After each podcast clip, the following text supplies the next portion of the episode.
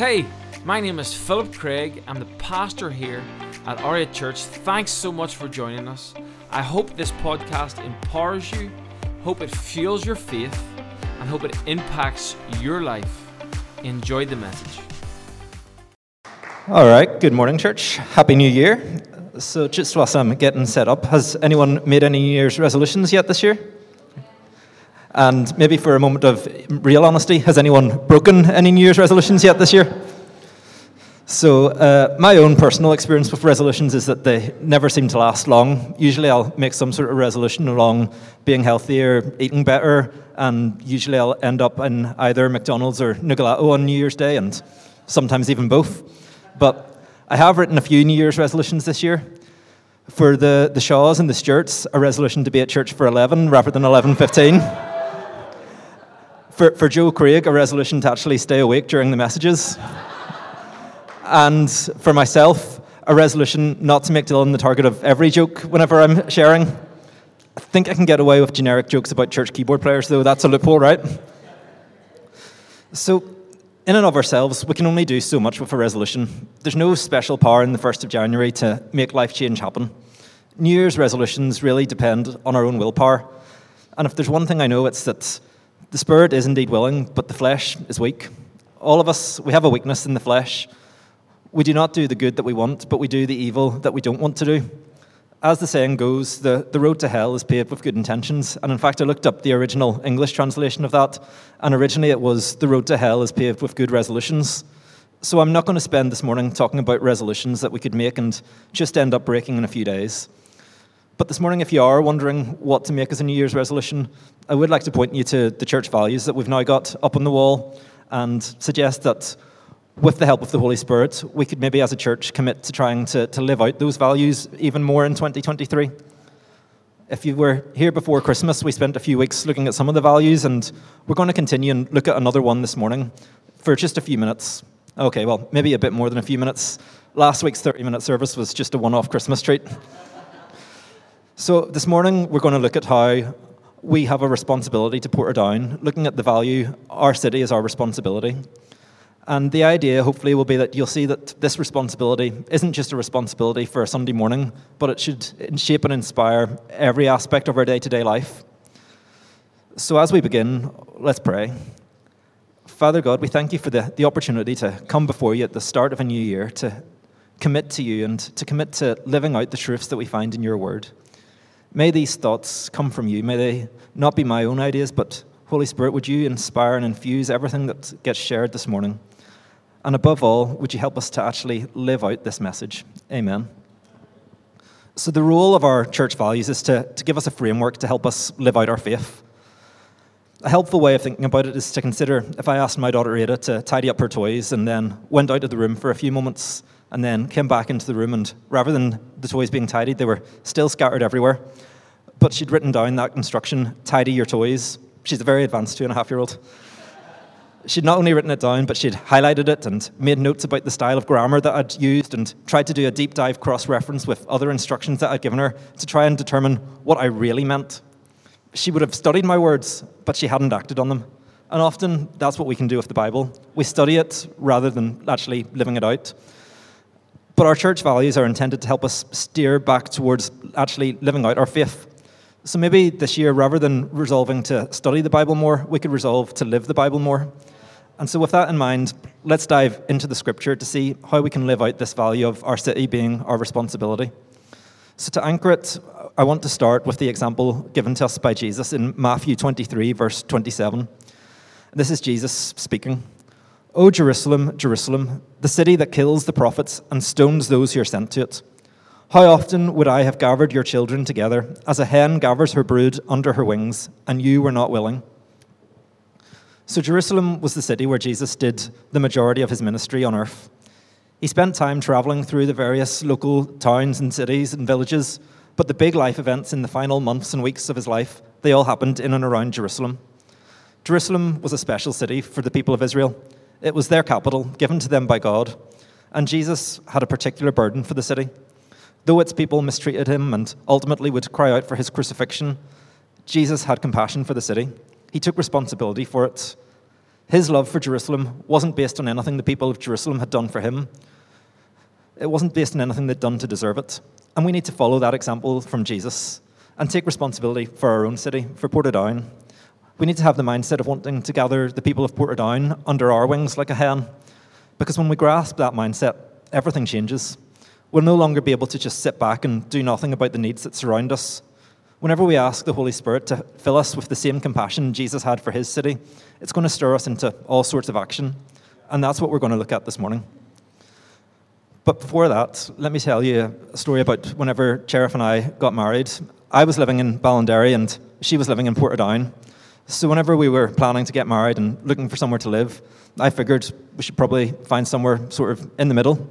And in fact, to, to skew things a little bit in my favour, I moved to Belfast for a year before proposing, just to try and help tip the scales. And we ended up getting a house in Portadown, which didn't really seem like a fair halfway point to me, but I've been here ever since and have come to make Portadown my home. Don't know about you, but whenever I go on holidays, I like to find out all the, the interesting history and facts and find museums to go to, and every time that there's a, a tourist information sign, I'll stop and read it, much to Sheriff's frustration. And it got me thinking if Portadown's now my home, well, then I should probably take that same approach to Portadown. So I did a bit of research. Well, okay, I went on Wikipedia and found out some interesting history facts about Portadown. So Portadown has a population of about 22,000. It originated in the 17th century and became a major town with the construction of a railway line in the 19th century. It was originally a fort of the McCanns, and the name Portadown comes from the Irish Portadunan, meaning port of the small t- fort. In 1641, the Portadown massacre occurred when Irish rebels forced about 100 English and Scottish settlers off the Bann Bridge, and they were either drowned or shot. And that's actually the bridge that, if you just go to the, to the left out of church to town, it's the bridge that you'll cross over. I think and hope that they've replaced it with a more modern structure since then. During World War II, there was a prisoner of war camp in Princess Way. And did you know that where St. Mark's Church of Ireland now stands at the top of the town, that's where they used to do the public executions? Told you it was interesting history, didn't say it was positive. but what we saw in that anchor verse was how Jesus took responsibility for the city of J- Jerusalem. And Portadown is where God's placed us, so we have to take responsibility for our city too. But there's this tension that when it comes to the Christian life that sometimes people can get so caught up in head knowledge and they totally neglect to actually live out their faith. You probably know some Christians who are so preoccupied on heaven and so focused on end time theology that they've no time to actually make a difference to the world around them. Christians who just spend all their time reading books or going to meetings and trying to avoid any contact with people that aren't ultra clean living. But God instructs us not to fall into that trap but to be committed to and invested in the city around us so that we can make an impact as ambassadors for Jesus. You see, we've been saved in order to make a difference in our city, to bring the kingdom on earth as in heaven, and to point people to the love of Jesus. You see, the church isn't meant to be a cruise ship for the healthy, but it's meant to be a lifeboat going out to rescue those who are drowning. We can't take the attitude that we've got our ticket to heaven, so we're sorted. There's too many people in Portadown all around us who are facing eternal separation from God for us to sit back. There's issues all around us. We're not blind to that fact. We know Portadown isn't perfect. But the good news for, the, for Portadown is that God has placed us here to do something about those issues. So, looking at then why our city is our responsibility, why can't we just have that nice little holy retreat here from the world and hang out here for a couple of hours on a Sunday We've already seen how Jesus felt compassion for the city he was in, but obviously, Jerusalem was a special city. It was God's chosen city. It's understandable that Jesus felt a responsibility for Jerusalem, but what about our city? What about Portadown? Does it matter to God? Are we on his radar? There's a great story I like in the Old Testament about a guy called Jonah. He's one of the minor prophets. It's one of those short books that's a nightmare to find if you're still using a paper Bible rather than the app. But what happens in Jonah is basically he's a man from a town, Zebulun, in Israel, and God called him to go and preach a message to the people of the city of Nineveh, calling them to repent and turn and trust to God, trust in God. Otherwise, God was going to send destruction on their city. Now, Nineveh is in modern day Iraq. It wasn't part of Israel. It wasn't part of God's chosen land. It was a city that was actually known for being filled with wickedness. And Jonah, he seems to have real trouble reading timetables because he went to get to the port to get on a boat and he somehow ended up on one that was sailing to Tarshish. Now, Tarshish is the complete opposite direction to Nineveh. it was in what's now southwestern Spain. And in fact, to get to Nineveh, Jonah wouldn't even have needed to get on a boat in the first place. He could have just walked over land. It would be the equivalent of Sheriff asking me to drive her to the new Primark in Rushmere for some New Year's sales and me accidentally ending up on a, a flight to the Costa del Sol. So you might be familiar with how things go for Jonah. There's a huge storm. The sailors on the boat throw him overboard because he confesses to them that God may be slightly upset with him for running the opposite direction. And then God sends a big fish to swallow him before he gets a second chance then to go to Nineveh and deliver the message that God had given him. So, second time around, Jonah does make it to Nineveh. He delivers that message from God. He calls the people to repent, and there's this incredible response. The people, they hear the call to repent, and they act on it in their thousands. They believe in the word of God. They start to fast. They put on sackcloth.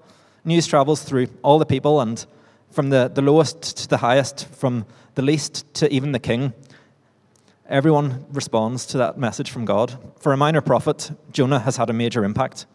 And you might think that Jonah would be pretty pleased with that. Thousands of people have put their trust in God because of his work and ministry. And yet, in Jonah 4, we see that that wasn't the case. You see, there was a reason Jonah was so unwilling to go to Nineveh in the first place. It had that reputation for wickedness, and Jonah didn't think the people there were deserving of the love of God. He didn't actually want to see them get saved. And maybe that can be an issue for us today, too. We might not be as open about it as Jonah, but maybe deep down there's people that you've written off, people who you don't think could ever put their trust in Jesus. Or worse, people who you don't want to put their trust in Jesus, because that means that we'll be spending eternity with them in heaven. If that person's sitting beside you today, don't nudge them and let them know. But God still has compassion and love for them. So we must not say no for them. We must be willing to put aside our preferences and reach out with the message of Jesus to all the people in our city. You see, what we see in Jonah chapter 4 is that Jonah goes to a nearby hill in the hope that the people responding positively to God's call, in the hope that despite the people responding positively to God's call, God will still send destruction.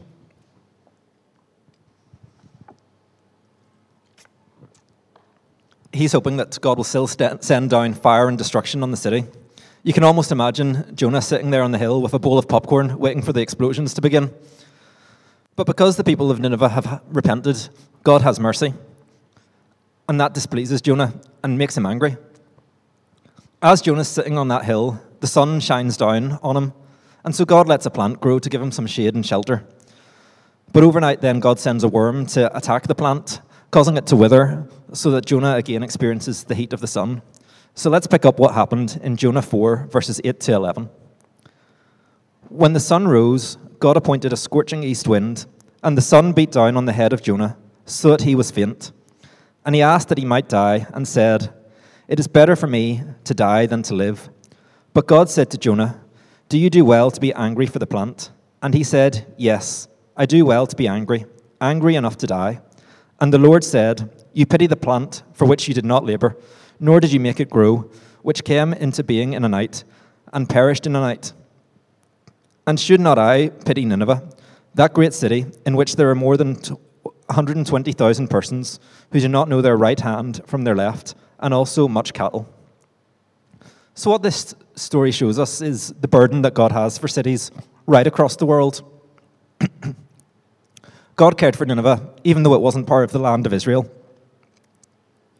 And it shows us why God cares for the city. Because in the city are people who don't yet know Him, who aren't following His ways, who haven't yet put their trust in Jesus as their Savior. The reason God cares for cities isn't because of their architecture or their fancy shopping malls or their sports teams. The reason God cares for cities is because of the people in them. And that's why we have our city as our responsibility. Because of the people here all around us in Portadown who don't yet know God and haven't yet found the freedom we have in Jesus. Portadown's our responsibility because we've been placed here to help people discover the purpose that God has for their life and to help them start making a difference in the world around them. See, Jonah hadn't grasped that the love of God was for everyone in the whole world, no exclusions. And maybe as we start a new year, that's a challenge that we need to be reminded of the fact that God's love is for all. There's no one in Portadown who's off limits. So maybe today we could ask God who He wants us to take the message of the gospel to this year, to ask God to show us who we've been overlooking here on our own doorstep, and to ask the Holy Spirit to give us that boldness to not write them off, but to share an invite, to even encourage and ask them to come along to Alpha in a few weeks. So now that we've looked at the why, I want to move on to consider how we actually care for our city. And I'm going to look at Jeremiah 29 to guide us in that. Not that one verse that everyone can quote and that you've probably come across if you've ever looked at any Christian girl's Instagram from Jeremiah 29 11. For I know the plans I have for you, declares the Lord plans for welfare and not for evil, to give you a hope and a future. Now, that is our desire for our city, that God would give Portadown a hope and a future.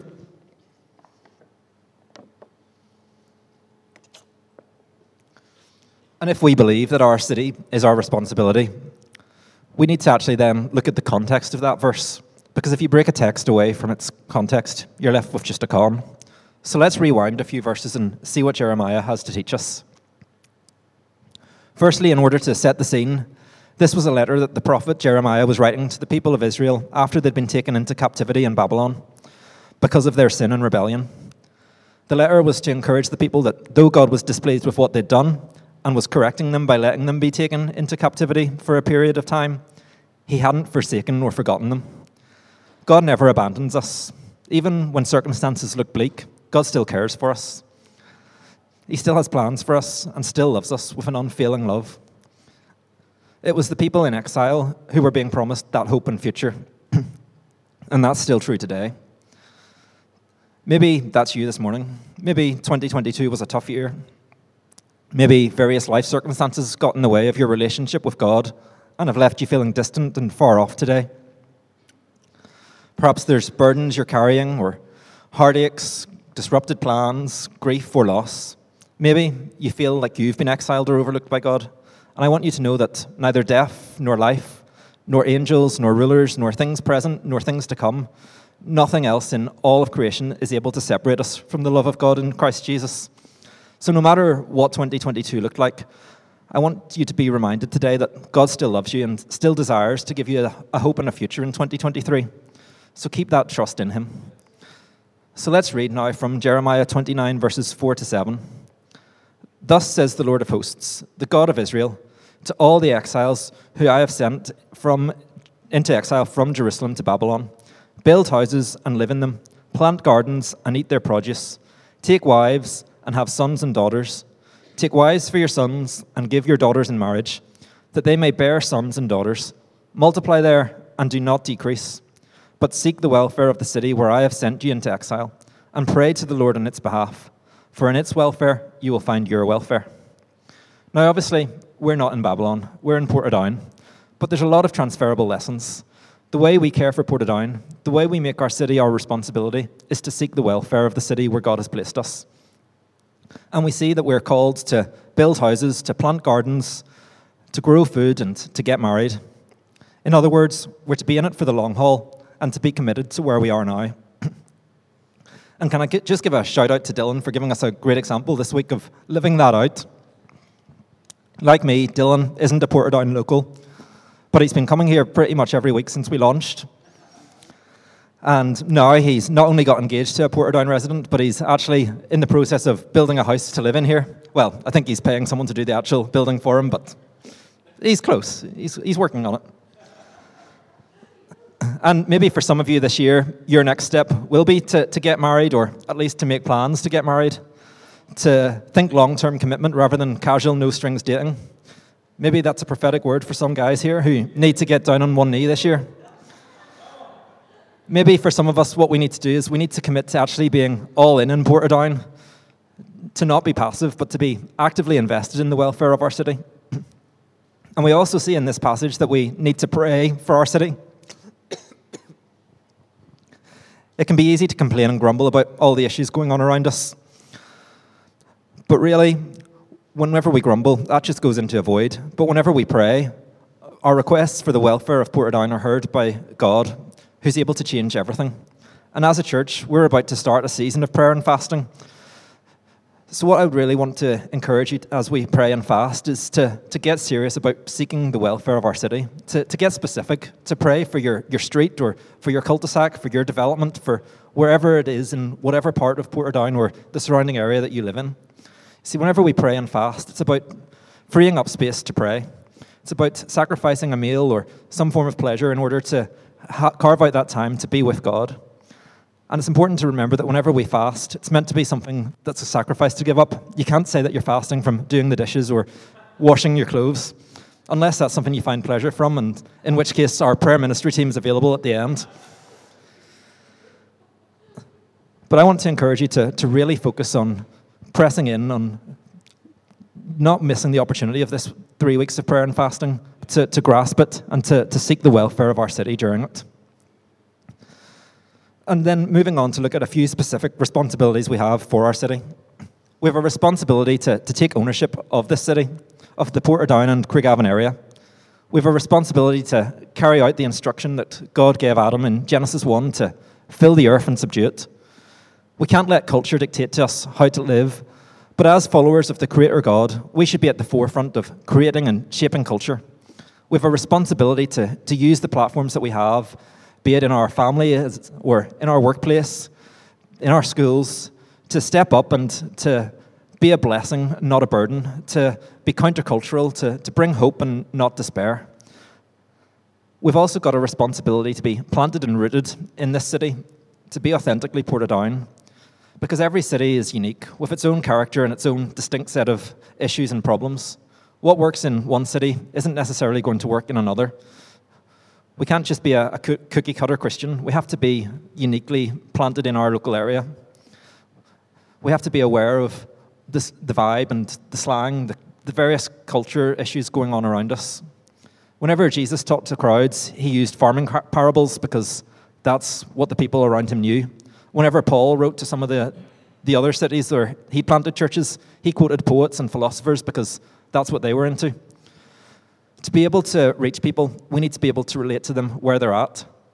In order to invite people to church, we actually need to know them. And that may mean doing things that don't seem overly spiritual. It may mean spending time in the community, joining a local walking group or a sports club, doing something intentional to spend time in maybe the same cafe on a, regular basis, getting to know the staff so that you can invite them to Alpha. If someone has to drink flat whites and eat cake for the sake of the gospel, that's a cross I'll bear. After the fast, obviously. We also have a responsibility to be agents of change, bringing the kingdom on earth as in heaven. In Killicomaine, as in heaven, Eden Edenderry, as in heaven, Ballyhannon, as in heaven.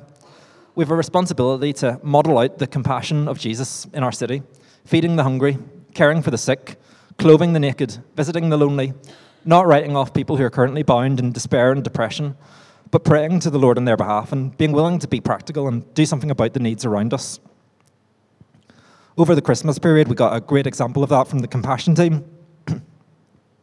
and as William Booth, the founder of the Salvation Army, put it, faith and works should travel side by side, step answering step, like the legs of men walking. First faith, then works, then faith again, and then works again, until you can scarcely distinguish which is one and which is the other. We need to pray for Portadown, and we need to be practical and do something about the issues that the Holy Spirit highlights to us as we pray. It can't be just prayer, and it can't be just action. Portadown needs both from us. We also have a responsibility to the roughly 70,000 people in the, the greater Craigavon area that don't know Jesus. You see, we've been charged with making disciples of every nation, of Kernan, of Pacombra, of Garvaghy, and to the ends of the earth.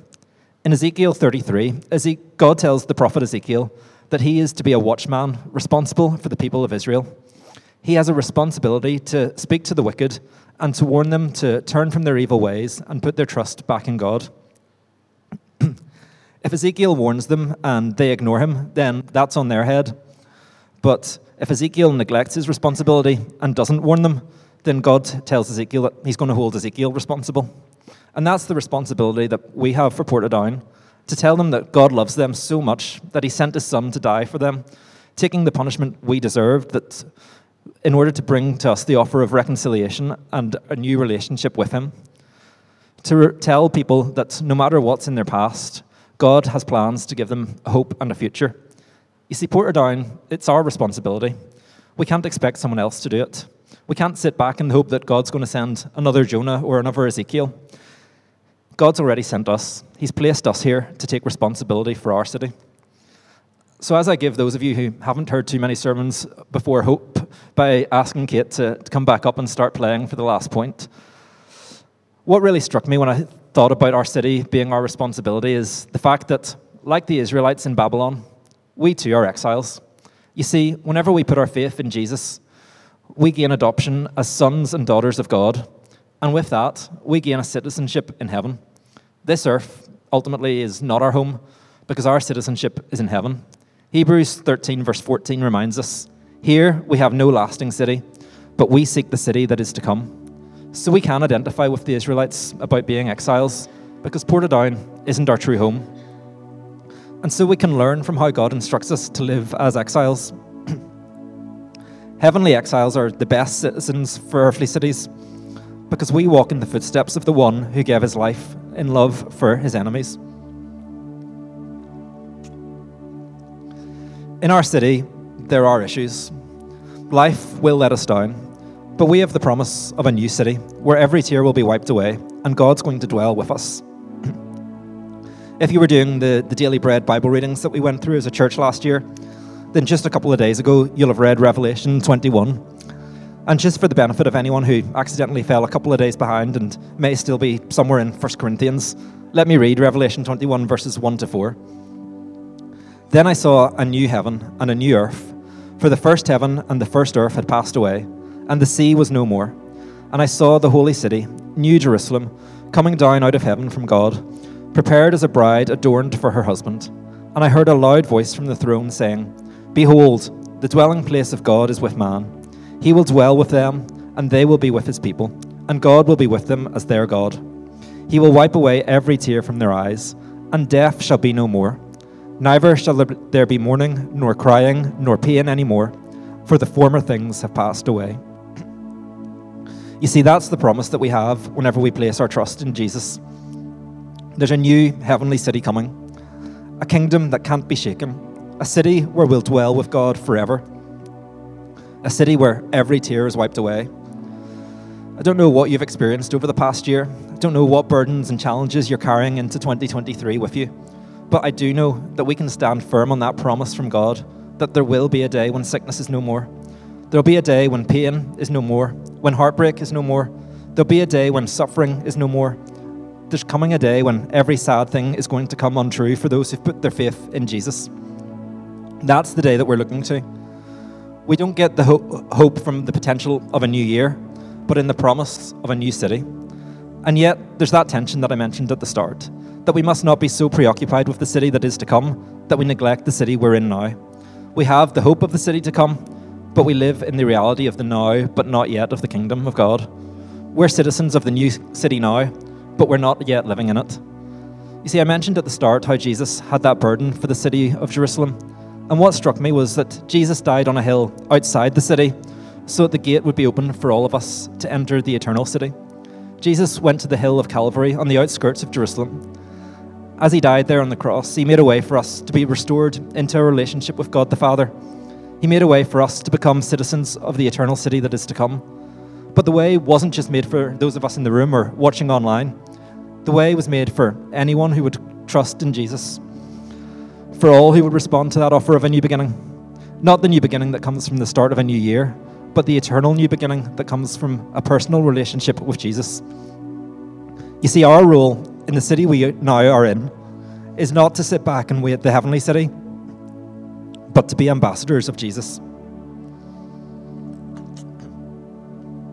Our true citizenship may be in the heavenly city, but we've been placed and in Portadown with a purpose to represent Jesus and to invite people around us to put their faith in him too. You see, an ambassador is an accredited diplomat sent by a state as its permanent representative in a foreign country. An ambassador doesn't get to decide on the message, their job is to deliver it accurately. Our message is the fact that though we were dead in sin, God made a way of salvation by sending Jesus for us.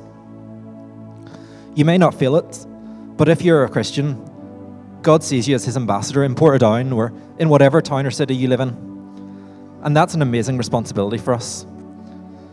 There's many things that we can do to seek the welfare of Portadown, but above all, the main way we can do it is by pointing the people of Portadown to Jesus. You see, we believe that Portadown's been entrusted to us by God. We take the brokenness of Portadown personally. God has placed us strategically in this city to make it better and brighter. We have a conviction that if it's our city, it's our responsibility. Portadown doesn't exist for the church, R8 exists for Portadown. We don't want to be a church that's just in Portadown. We want to be a church that's for Portadown because we love our city and we have our city as our responsibility. So, as we bring things to a close, let's be reminded that whatever way you serve in church, like Ezekiel, we serve as watchmen and watchwomen. No matter what you do to serve, it's of great significance and it can't be taken lightly. Whether you're up on stage or holding a door or anything in between, you're doing something to help create a space for people to come to know God and find freedom in Portadown. Maybe you've been coming for a while and you're not on a team. And maybe for you, the next step this year is to start exploring to see how you could serve. But even if you're not on team and not serving, even something as simple as sharing an invitation or sharing the live stream on Facebook is still a significant thing that you can do to seek the welfare of our city. As Paul reminds us in Romans 10, Everyone who calls on the name of the Lord will be saved. How then will they call on him in whom they have not believed? And how are they to believe in him of whom they have never heard? And how are they to hear without someone preaching? And how are they to preach unless they are sent? You see, ultimately, that's our responsibility to Portadown, to be sent out to tell of what God has done for us. You don't have to be a great evangelist, you just have to share your own personal story of your encounters with Jesus of how He's brought you from death to life. You see, we gather here on a Sunday not to retreat from the world, but to be filled up and equipped, to be sent out to make a difference over the rest of the week. And we always have to keep that outward focus. We gather to worship, to be transformed by the word, and then we scatter. We go out and make a difference in Portadown. You see, ultimately, Portadown isn't going to be transformed by R8 putting on an event or a special gathering but by the people of R8, going out as scattered servants, each living out their faith in small streets and workplaces and in schools and offices across Portadown. You see, we acknowledge that Portadown has issues, but we remember we have a responsibility to seek its welfare. We remember that the biggest issue Portadown faces isn't the cost of living crisis or the backlogged hospital, but separation from God for the sake of Portadown, for the sake of the family and friends that we have here who don't yet know Jesus, we have to keep Jesus as our story. We have to make people our priority. We have to have passion as our response. We have to commit to unity being our pursuit. We have to remember that honour is our posture. We must never neglect to have excellence as our standard, and we must daily keep joy as our choice. We've got to live lives where we remember that generosity is our privilege, and we've got to remember serving is our calling and see our city as our responsibility. Those are the values that mark out who we are as a church. And whenever we live out those values outside the walls of this building in 2023, then Portadown's going to take notice and we'll have opportunities to point them to Jesus. And that ultimately is why we do all that we do. I started by talking about how it's the start of a new year today. And I want to remind you that there's the opportunity today of a, a better new start than the one that comes with getting a new calendar to hang on the wall. The good news that we're promised through the message of Jesus is that anyone who calls on the name of the Lord will be saved. And maybe today that's you and you need to call on Jesus. Maybe today is time for you to find the hope that God promises to exiles and all who are far off. Perhaps the events of 2022 left you feeling rocked and unsteady. Maybe today you need to place your hope in the kingdom that's never going to be shaken. Maybe today you need to walk through those gates that Jesus opened and become a citizen of the eternal city. Hope you enjoyed the podcast today. I hope it encouraged you. There's a few things I'd love you to do. I'd love you to subscribe to our YouTube, iTunes, or Spotify account. This is so you can keep up with our most recent material and messages. If this ministry has impacted your life and you'd love to help us reach others, you can do that right now by going to r8church.org and giving now. Cannot wait to see you next week on the R8 Church podcast.